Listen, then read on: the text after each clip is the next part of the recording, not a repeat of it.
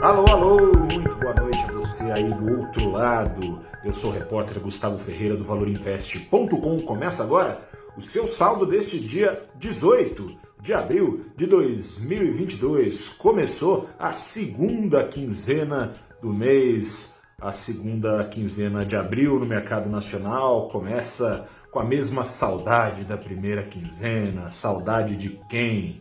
Saudade deles, dos investidores estrangeiros no acumulado de 2022, a estrada, a entrada estrangeira pela estrada de ações do Brasil segue bastante forte no acumulado de 64 bilhões de reais. Mas em abril os gringos jamais saíram do que entraram. O saldo está negativo agora em 1 bilhão e 800 mil reais mantido esse embalo. A segunda quinzena de abril aqui na Bolsa Brasileira tende a ser como a primeira, de perdas. Assim começou a quinzena com nova queda, queda nesta segunda-feira de 0,43% para o Ibovespa, principal índice da bolsa, que já acumula até aqui, neste dia 18 de abril, queda de 3,4%.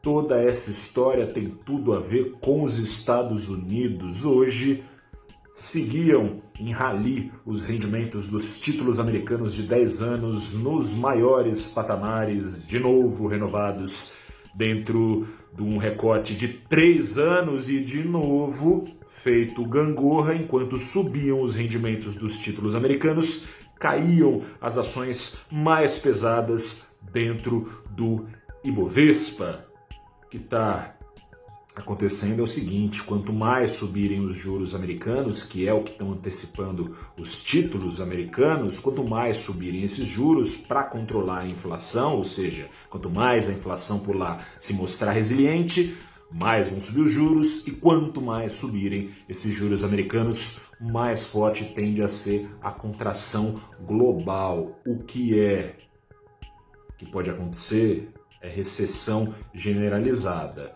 É um risco substancialmente grave para economias como a do Brasil, que, sem depender desse risco, já estão devagar quase parando. Hoje para somar nessas preocupações com a primeira economia do mundo, a economia americana, saíram dados da segunda maior economia do mundo, a economia chinesa, a economia chinesa que em dados anualizados, cresceu 4,8% no primeiro trimestre. Muita coisa em padrões globais, pouca coisa em padrão chinês.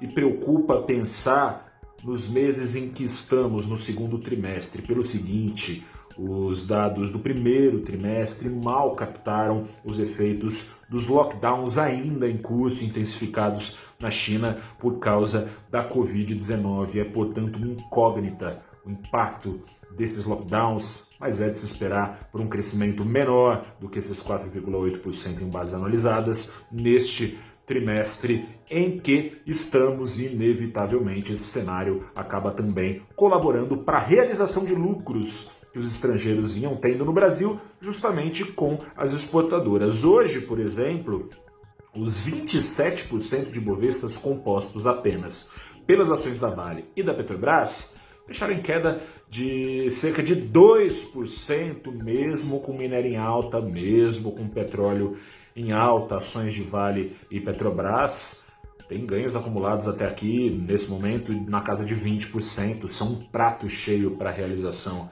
de lucros, mas fecho com uma boa notícia. O dólar fechou ainda assim com essa versão ao risco em queda, queda importante, queda de mais de 1% aos R$ 4,65. Ação de Vale e Petrobras podem estar titubeando, mas os preços, como disse, do minério e do petróleo seguem em alta. E ainda que a bolsa não atraia investidores estrangeiros, capital estrangeiro tende a entrar com os preços das commodities em alta, tende a entrar mais capital estrangeiro pela balança comercial aqui no Brasil, daí essa queda importante do dólar, importante também dizer na contramão do mundo. Eu sou o repórter Gustavo Ferreira, do valorinvest.com. Fico por aqui Lembrando, por fim, que essa semana também é mais curta. Semana passada a gente não teve pregão na sexta-feira por causa do feriado da Páscoa. Nesta semana, feriado de Tiradentes na quinta-feira. Quinta-feira não tem pregão, sexta-feira tem. Um grande abraço, boa semana e até a próxima. Tchau.